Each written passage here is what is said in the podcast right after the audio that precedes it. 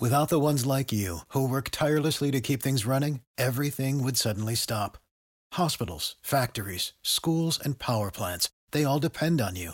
No matter the weather, emergency, or time of day, you're the ones who get it done. At Grainger, we're here for you with professional grade industrial supplies.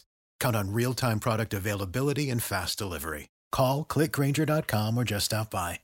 Grainger for the ones who get it done. Catch those springtime vibes all over Arizona. Break out of the winter blues by hitting the water at one of our lake and river parks. Take a hike among the wildflowers. Just make sure to stay on the trails and leave the flowers for the bees. Discover Arizona's best kept secret and visit azstateparks.com slash amazing to start your springtime adventure.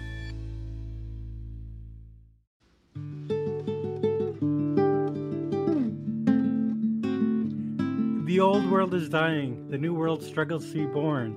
Now is the time of monsters. With those words from Gramsci, I welcome you once again to the Time of Monsters podcast. So there's a we were going through, you know, not a huge strike surge, but a, a kind of a hot summer and fall of strikes. There's been an upsurge of labor activism, most no, yeah, notably out in Hollywood. But now, you know, like perhaps something of uh, huge historical importance is the United Auto Workers are on strike against the Big Three, and they're deploying an innovative strategy of and, and this strike opens up both dilemmas and opportunities in the political realm. On the one hand, you have the Republicans who have increasingly tried to recast themselves as a working class party, and it's interesting to see how they're reacting to the strike. And on the other hand, Joe Biden, who his supporters say is the you know the most pro labor president since, if not Lyndon Johnson, maybe since FDR. And but for various contradictory reasons, is perhaps not reacting to the strike with total enthusiasm. So to talk about the politics of the strike, I'm very happy to have Luke Savage, who's a staff writer for Jacobin and who's written about the strike there. And so, Luke, I mean, just as a start, you wrote about the Republicans in Jacobin, and so do you want to like outline what you see as their sort of contradictory positions on this? Absolutely, and uh, great to be back with you, Jeet. I mean, yeah, generally speaking, I think the conservative rhetorical strategy around the strike, including, you know, and especially from figures like Josh Hawley, who you know has been at the forefront of this, you know, this supposed new populist workerism on the right. Um, the, the rhetorical strategy, I think, has had two basic components. The first has been to issue vague or abstract statements in support of workers, auto workers, etc. Hawley spoke of raises in his statement, that kind of thing. You know, workers deserve raises, etc but that but that kind of stuff has been tempered with the sort of implicit uh, or tempered by the uh, implicit or explicit exclusion of of the union or in some mm-hmm. cases direct attacks on the elected leadership of UAW. So Marco Rubio, um, I don't think I mentioned this in the piece, but Marco Rubio uh, had an incredible statement where he said we need to stand with workers, uh, not CEOs or union bosses. So that's been the that's been the first plank of the strategy is this mm-hmm. kind of yeah this this sort of attempt to you know abstract you know auto workers from you know their the their, their, the concrete demands that they're making or their you know elected leadership or you know the the, the UAW the second uh, part of the the strategy and in the way they've kind of triangulated on the strike and sort of attempted to you know support it without not without actually supporting it that's involved representing uh, or attempting to reframe the strike as being about i mean literally anything else than what the workers through their union are demanding. So we've heard again and again that the strike is actually about electric vehicles. This is, you know, the Ron DeSantis response. Donald Trump alluded to this in his response as well.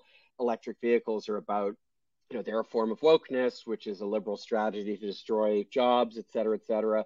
You know, the, the strike is about how kind of the moderate emission standards the administration has introduced are making it impossible to compete with China, et cetera, et cetera. So that's been kind of the other move, which has been to try to reframe the strike in a way that sort of aligns with existing G pri- uh, GOP priorities that have nothing to do with supporting or showing solidarity with uh, the American working class. And then uh, I'd be remiss if I didn't mention the occasion for my piece and kind of the star of it, which was Senator Tim Scott, who's you know, running his own doomed and chaotic quest for the Republican presidential nomination. I mean, he just came came right out and and said, "Well, yeah, I would if I was president, I would I would, you know, smash workers if they went on strike. You're fired if you're a federal worker and you go on strike."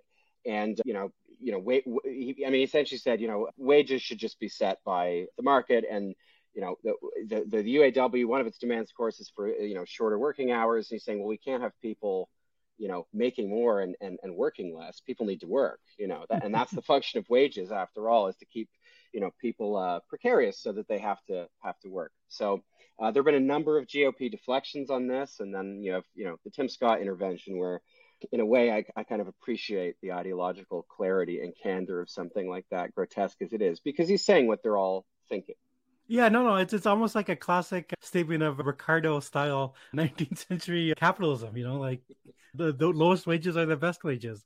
And I mean, I, I just to stay on Tim Scott just for a second. I mean, there's a sort of geographical dimension of this. The, you know, the South in general is yeah. the sort of bastion of anti-unionism in the United States. Uh, traditionally, uh, because of the racial divide, the hardest to unionize and with the most anti-union laws.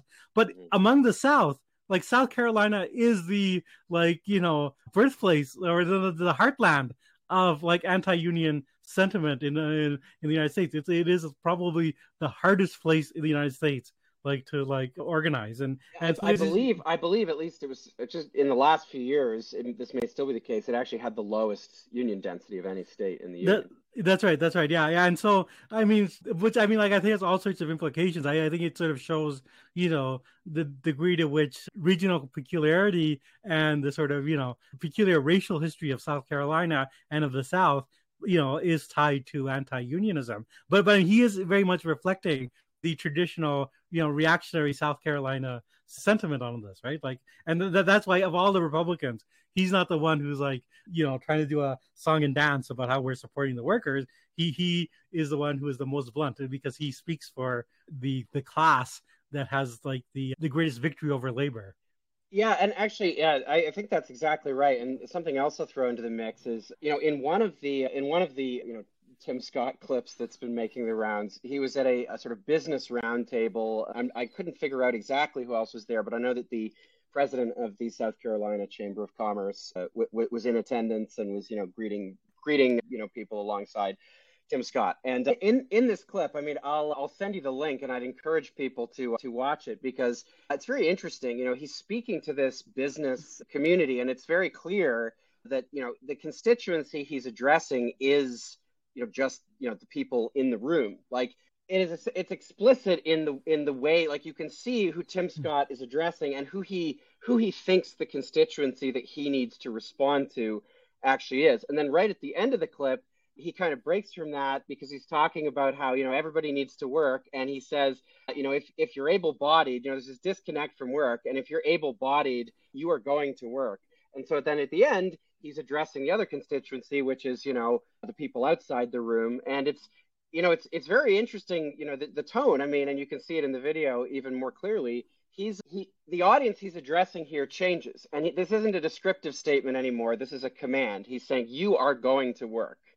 So I think you're absolutely right. Tim Scott absolutely knows uh, on behalf of which class he speaks, and that's uh, you know that and that definitely has something to do with you know South Carolina and uh, sort of the deeper history of anti-trade union sentiment there.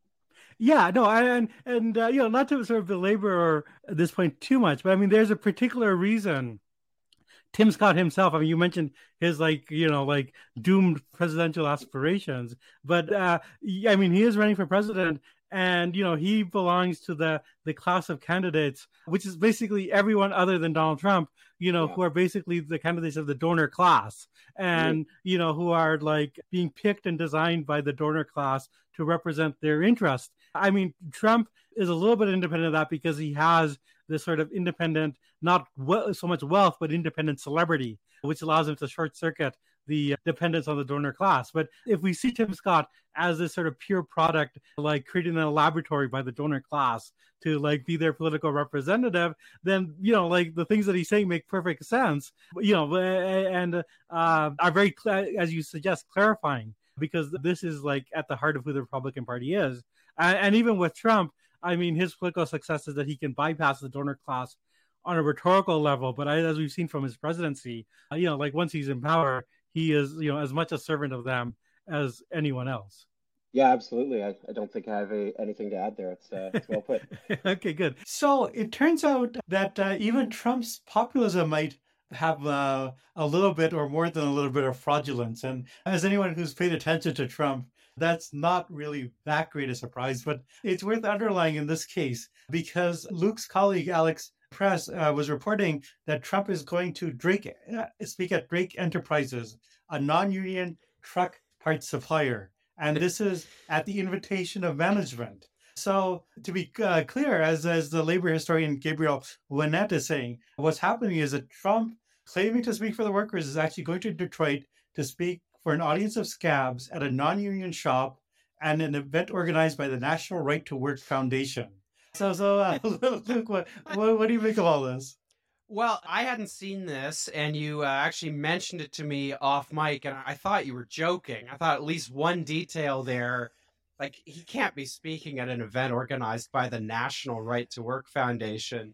But I, I think that's very interesting. I mean, as you said, it's not really a surprise, you know, if you if you really know anything about Donald Trump, that you know the, the populism is fake, the workerism is fake. But you know, it's not a surprise that the billionaire, you know, real estate magnate is not a friend of, you know, it's not a friend of the worker or a friend of unions. But I think given the broader dynamics here, you know, and we're, we're going to talk about the, you know, Democratic response, the response of the Biden administration, I know in a little bit. But something that strikes me here is that Donald Trump's populism, just for want of a better word. I'm just going to use that as a placeholder, uh, at least on the level of rhetoric and in terms of perhaps even the, you know, constituency, the electoral constituencies that it can capture, that it did capture in, in 2016, for example.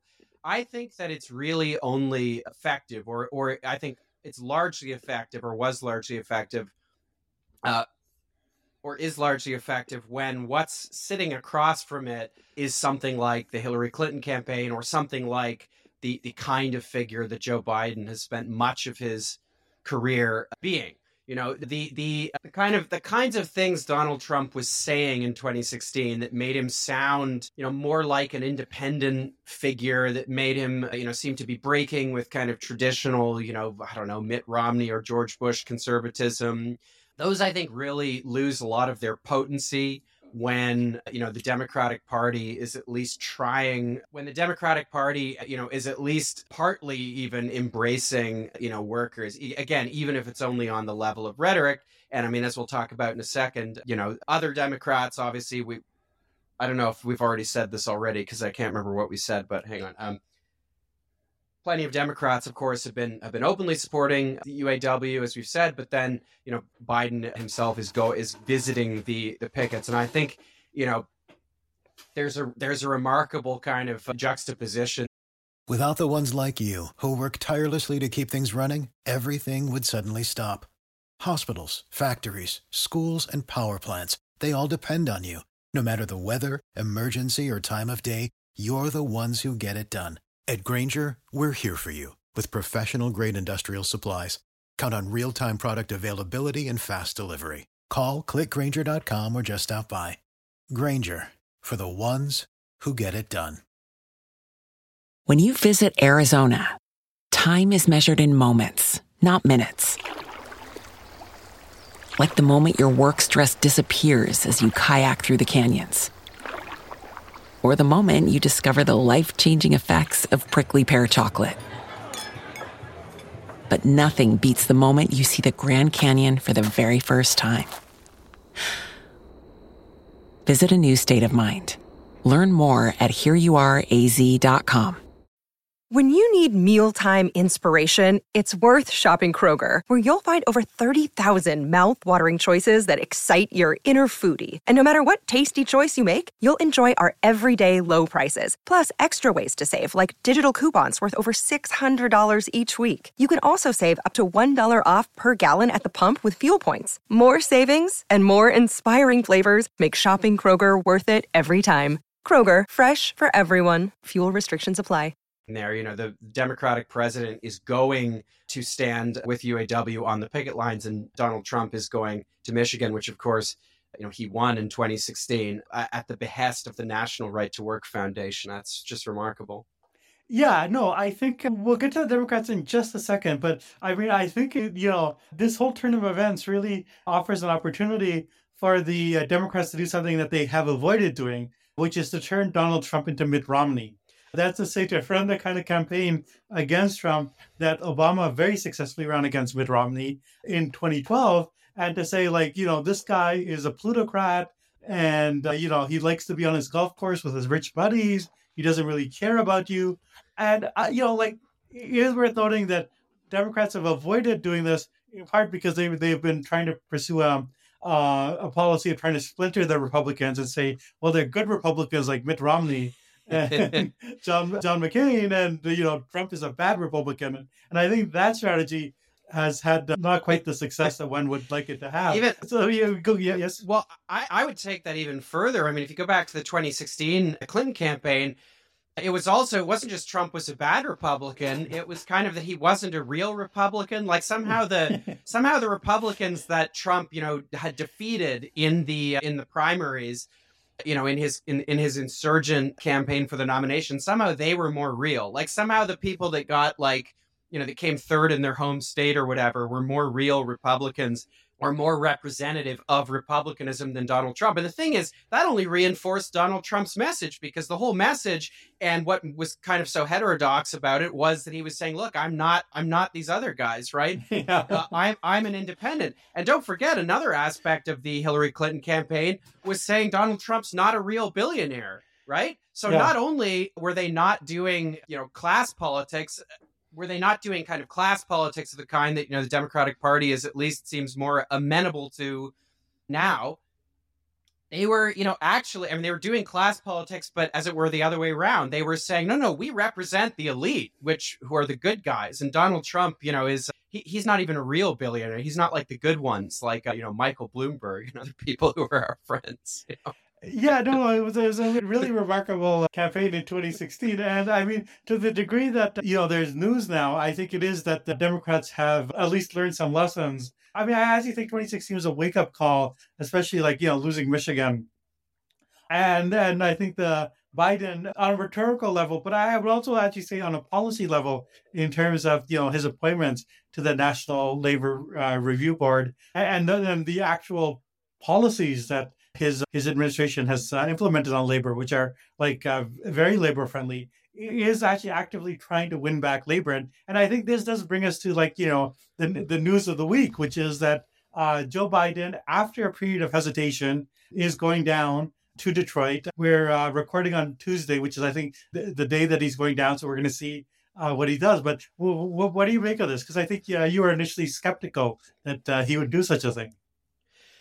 Yeah, I mean, there's a lot to there's a lot to say here. I mean, I, I, I it does it did surprise me when it was announced that Biden was going. Um, I mean, I think we can account for it in a number of ways. I mean, I think one is just that the polls are not looking very good for Biden right now, and so they kind of do need a hail mary, or you know, they need something. And this is an opportunity for the administration to really put its money where its mouth is, and uh, perhaps offer some contrast, which it seems like this is what's going to happen with Donald Trump, who is, you know, uh, barring some, you know, he gets hit by lightning or something, is is going to be the Republican nominee for president. Is currently running ahead of Biden or, or even with Biden in, in, you know some national polls for whatever those are worth. I mean, I, I, hate to keep bringing in the Hillary Clinton campaign, but it's just a it's just a useful it's usefully illustrative of of you know a lot of the, uh, the changes we've seen, many of them for the better. But you know, people will remember that uh, back in 2015, 2016 you know there was a view not just among you know certain union leaders but also just among other but also others who are kind of broadly within the democratic coalition that you kind of have to endorse hillary clinton you know before the primaries even really started right? You have to i mean the logic was we need to sort of get in on the ground floor an endorsement a sort of just you know we don't even get anything endorsement is you know we're not asking for anything that's sort of just the entry fee you have to pay in order to get you know ho- hopefully whatever you know scraps they're going to throw at you later so there's such a posture of, of deference you know implicit in that there's there, you can't you know there is no sense that you know you withhold the endorsement and extract some kind of concession, even if it's just at a rhetorical level. You know, you know, there were certain unions that endorsed Bernie Sanders, but only, you know, it was typically the ones that held membership votes, and you know, in the ones where le- uh, the leadership decided it was more likely that they would endorse Hillary Clinton. Now, UAW has, needless to say, not taken. You know, its strategy has not has not been anything like this. Robert Kuttner has written in the prospect of the UAW's militant creativity. That was his phrase, and you know, he was talking about the strategy, the actual strategy being being employed during the strike. So the staggered pickets and and and that kind of thing, is keeping management or helping keep management on the back foot. But I think that phrase, militant creativity, is also pretty apt to describe the union's political strategy and, as I said, its orientation towards political power. Just anecdotally, before the strikes began, I think maybe about a week before, Joe Biden was quoted as saying, you know, I don't think there's going to be a strike. And Shawn Fain responded, you know, I don't have in, fr- in front of me, but something to the effect of, well, he must know something that I don't. And, and I think that that reply uh, really captures the approach that's been taken by the union here. And similarly, you know, and this is even more illustrative, I think, when it comes to any sort of endorsement, um, you know, Fain has been open about, and again, I'm paraphrasing, but, you know, our endorsement is earned, it's not given. And it, it seems like, under the right circumstances, that kind of militant creativity, I'll say it again, is able to get Democratic politicians, even ones with a sort of generally, I think, sort of small c conservative outlook, like uh, Joe Biden, or at least that's the outlook I would say he's historically had. It can, it can get them to you know sort of bend towards the the demands of workers, and as we're seeing today, you know, actually do do something unprecedented in this case, come out to a, a picket line. I will say, just you know, by the time people are listening to this, it will be clearer what's actually happened. Reading, I, I did read a report from CNN that was published this morning and I am a little uh, I'm not sure if that's the right word about you know what what this trip is actually going to be because apparently uh, you know the the itinerary is still unclear very atypical of a presidential trip you know just quoting from uh, CNN here. One person on the ground described the process as chaotic and a mess. On Monday members of UAW at the site of one picket were told Biden would be coming to the location only to hear later the tentative plan was scrapped and it sounds like, you know, there's speculation anyway that what he might do is just go to the picket that is closest to the airport. So I'm not actually sure what's going to happen, but there's no getting around the fact that, you know, uh, a president, a Democratic president, going to a picket line to support workers during a strike is a really, really big deal, and I think can only help the UAW in winning the uh, winning the gains that it's fighting for here. Yeah, no, that's right. I, I, I mean, the UAW has had a sort of standoffish attitude towards Biden. Like they have sort of not given him the automatic endorsement, have said, you know, well, we're going to wait and see what he does. And I think that's a very striking sort of posture, and in keeping with the more, you know, larger surge in uh, militancy that we're seeing with the sort of younger leadership. And I, I think more broadly, you know, there's sort of signs that the uh, Democratic Party beyond Biden is listening. We they they've reached an agreement, hasn't been voted on yet in the writers' strike out in Hollywood. And one of the things that pushed that forward was the you know California legislature extending uh, unemployment insurance to strikers, and that basically you know took the wind out of the sail of you know the strategy of the studios, which was that they're going to just wait for the workers to starve, right? Like there's literally, you know, one of the studio heads was anonymously quoted as saying, "Well, we're going to see, you know, how long they strike. You know, once people start uh, losing their mortgages and uh, start being kicked out of their apartments." So that's, you know, I, I think with both California and with uh, Biden's visit to picket, I mean, like you do see a Democratic Party that is much more attentive to unions and is like, you know, like sees unions, you know, not just as you know this automatic voting bloc, but actually people you have to win over and you have to you have to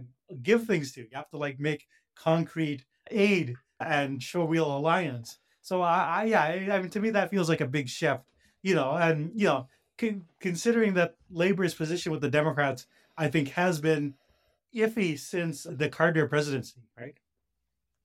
Certainly, and and just add to what you said, I mean, conversely, perhaps this is too optimistic, but you know, hopefully the the other uh, implication, you know, vis-a-vis the Republicans, is that when you have a union that takes an unprecedented strike action like this and does not kind of you know assume an automatic posture of deference towards the democrat towards the democratic party hopefully you know what that what that means is that it's very more it's it's much more difficult. I mean i do think we're already seeing this to some extent. It's much more difficult for the republican party uh, to adopt kind of the unconvincing workerist posture that some you know politicians you know uh, is an obvious case. We talked about him before have been trying to strike. You know you can't you know it makes it much more difficult for republicans to pretend that they're you know friends of friends of workers when there's sort of a, a concreteness being given to the idea of being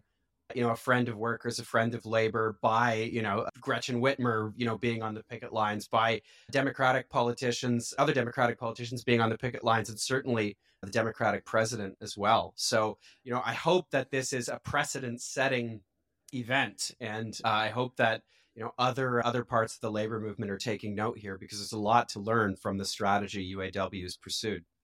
Yeah, no, absolutely, absolutely. I, I, I, so I mean, I mean, I think that this is a story not just about uh, uh, the strike, but how labor relates to the political system and the uh, greater gains that labor can uh, make by not giving automatic deference, and then by making you know real demands out of politicians, and then that might have you know broader implications for like um, beyond labor for like other Democratic Party constituents. Like you know, like there, there's something to be said for like you know the squeaky wheel gets the grease.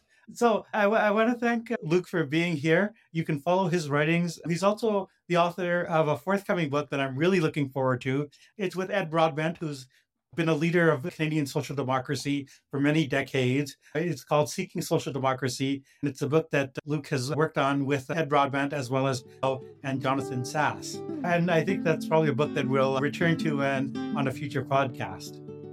All right. Well, I look forward to it. Always a pleasure, Jeet. Without the ones like you, who work tirelessly to keep things running, everything would suddenly stop. Hospitals, factories, schools, and power plants, they all depend on you. No matter the weather, emergency, or time of day, you're the ones who get it done. At Grainger, we're here for you with professional grade industrial supplies. Count on real time product availability and fast delivery. Call clickgrainger.com or just stop by. Grainger for the ones who get it done.